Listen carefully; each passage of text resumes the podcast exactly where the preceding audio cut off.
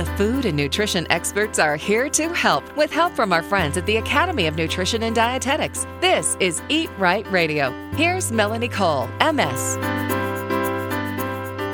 With the school year about to start up again, and you think to yourself, well, my kids are going to go back to that cafeteria, and you wonder about the choices that they're going to make, or should you start packing their lunches? Well, there's been some updates to what's going on in the schools and at the cafeterias. My guest today is Wesley Delbridge.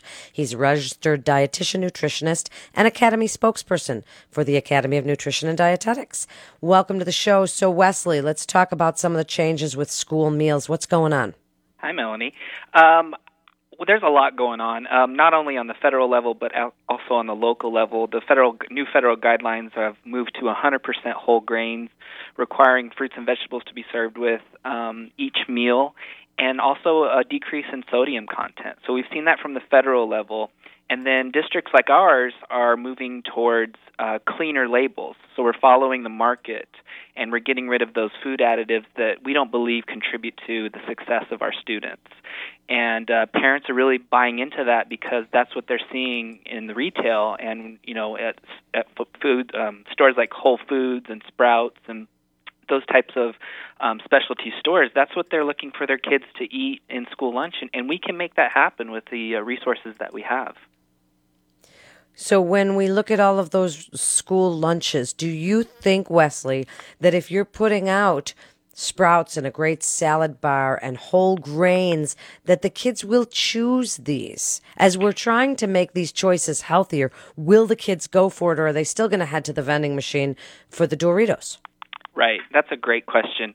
Um, you know, it, there's a two part answer to that. The first one is if a, a school district can adopt a wellness policy where those vending machines aren't offered or they're meeting certain nutrition guidelines um, that the district has adopted, then that will, you know, first help. But if that's not existing, then the idea of helping kids consume these fruits and vegetables, we have to really think outside the box because just telling them to do it won't work. Um, one of the things that we tried um, in our district that we piloted is called the nutrition promoters. So we took the lunch aides that were normally there, that are in charge of the discipline for the kids and keeping them uh, their behavior in line, and uh, we called them nutrition promoters. We trained them on nutrition education. Gave them incentives, uh, prizes to give out to kids if they saw them eating fruits and vegetables, and talked about the superpowers that they get. And we tried that for five weeks. That's it. And what we saw was an increase in 60% vegetable consumption and almost 30% of fruit consumption just by having that person there as a role model, encouraging those kids to eat fruits and vegetables and rewarding them with praise and you know small prizes. So just saying it and just exposing them to it won't seal the deal. You have to really get outside the box and, and meet them where they are in their dining experience. That's great advice. It really is. Now, what about liquids? For a little while there, Wesley, I thought that with an initiative from Bill Clinton, there was something where there was no more soda being served in the schools at the cafeterias. And now my son comes every day. He's like, oh no, there's big sodas. You can get huge ones. Really? Well, I don't know what school district that is, but they are not following federal guidelines. Um, last year, uh, the new regulations uh, were adopted that are called smart snacks, and that means that any food or beverage uh, sold to students during the school day has to meet certain nutritional requirements. And soda very much does not fit into those, but it regulates calories, it regulates fat, it regulates sodium, and every vending machine, every fundraiser, um, anything that's being sold to students has to meet those nutritional guidelines, and that's coming from the federal government. So not only do we have the regulations on the school meal side, but we have the backup of the regulations on the vending machine slash fundraiser side, school stores. I knew that. And I was sure about that when and when he says, "Oh, he got a Faygo blue something or another," and I can even see it when I'm looking on the back end of what he spent his little high right. school money on. So I'm shocked and surprised and something that I'm definitely going to bring up. What do you want parents to know about this? Is there anything we can do within our school districts to get it going and to make sure that our schools are following those federal guidelines? Absolutely, because it's very vague on what the discipline is and what, you know, um, what's going to happen if you don't follow these guidelines. So it really it, it shouldn't come from a, a conversation of punishment. It should more come from a conversation from the parents of we want this for our our schools. We want to be healthier. We want to follow this. What can we do to help? Um, can we put out some resources uh, to help people with fundraisers and booster clubs and um, selling selling items during the school day. So parents have the voice because that's who the district listens to. That's who the principal listens to.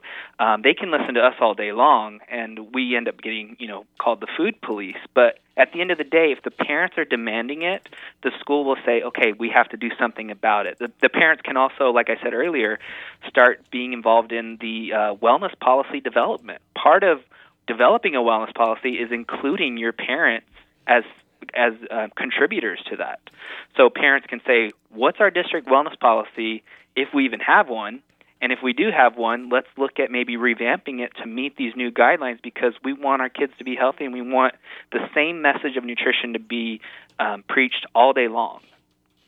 These segments are short, Wesley, and this is such a great topic. Now, when we look at cafeteria style food and you see the baby carrots sitting there mm. swimming in the whatever oil and butter that it is, as these nutrition guidelines come out and fat and sugar and additives are being included in on these guidelines, what do we do about the fact that some of these schools just don't have the funding or the chef availability to make the food look appetizing while we're trying to offer these healthier choices because I think that's the whole thing. Kids look at these and they go, Ugh, I'm not going to touch those peas or right. those carrots or whatever it is.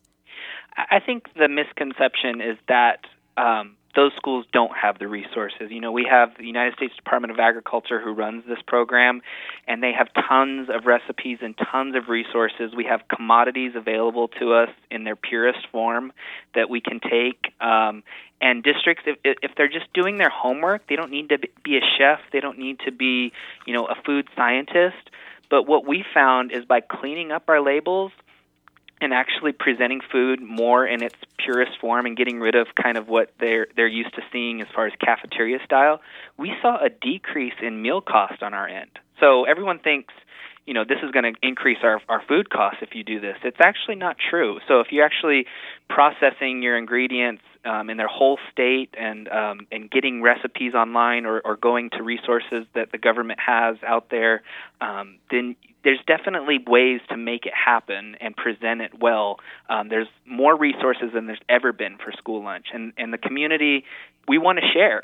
So districts can contact bigger districts and ask them what they're doing and ask them to share recipes, ask them to share pictures and menus and all that other stuff. And we're all in it for the same business to help kids get healthier. So we are in the business of sharing. So I, I would say that they, they, they have lots of resources out there and making the kids choose those healthier choices, getting them to walk through the line and take those healthier choices in the last minute or so that we have left. Wesley, your best advice for communities, parents, and school districts and what's going on out there in the changes in school meals that we can look forward to so that our kids are going to get those healthier choices.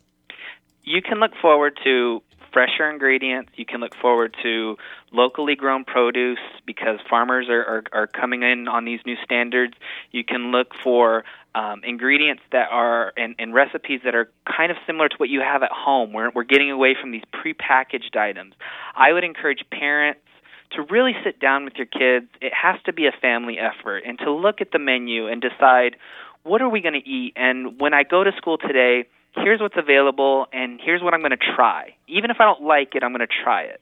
Um, so it, sh- it needs to be a family effort because if it's just coming from the cafeteria or the school lunch staff, it's not going to reinforce it as much as if parents are involved in the decision making beforehand and then they follow up afterwards and say, What did you have today? Um, what didn't you like? Those types of things. So beautiful. That is absolutely great advice. You're listening to Eat Right Radio with our good friends from the Academy of Nutrition and Dietetics. For more information, you can go to eatright.org. This is Melanie Cole. Thanks for listening.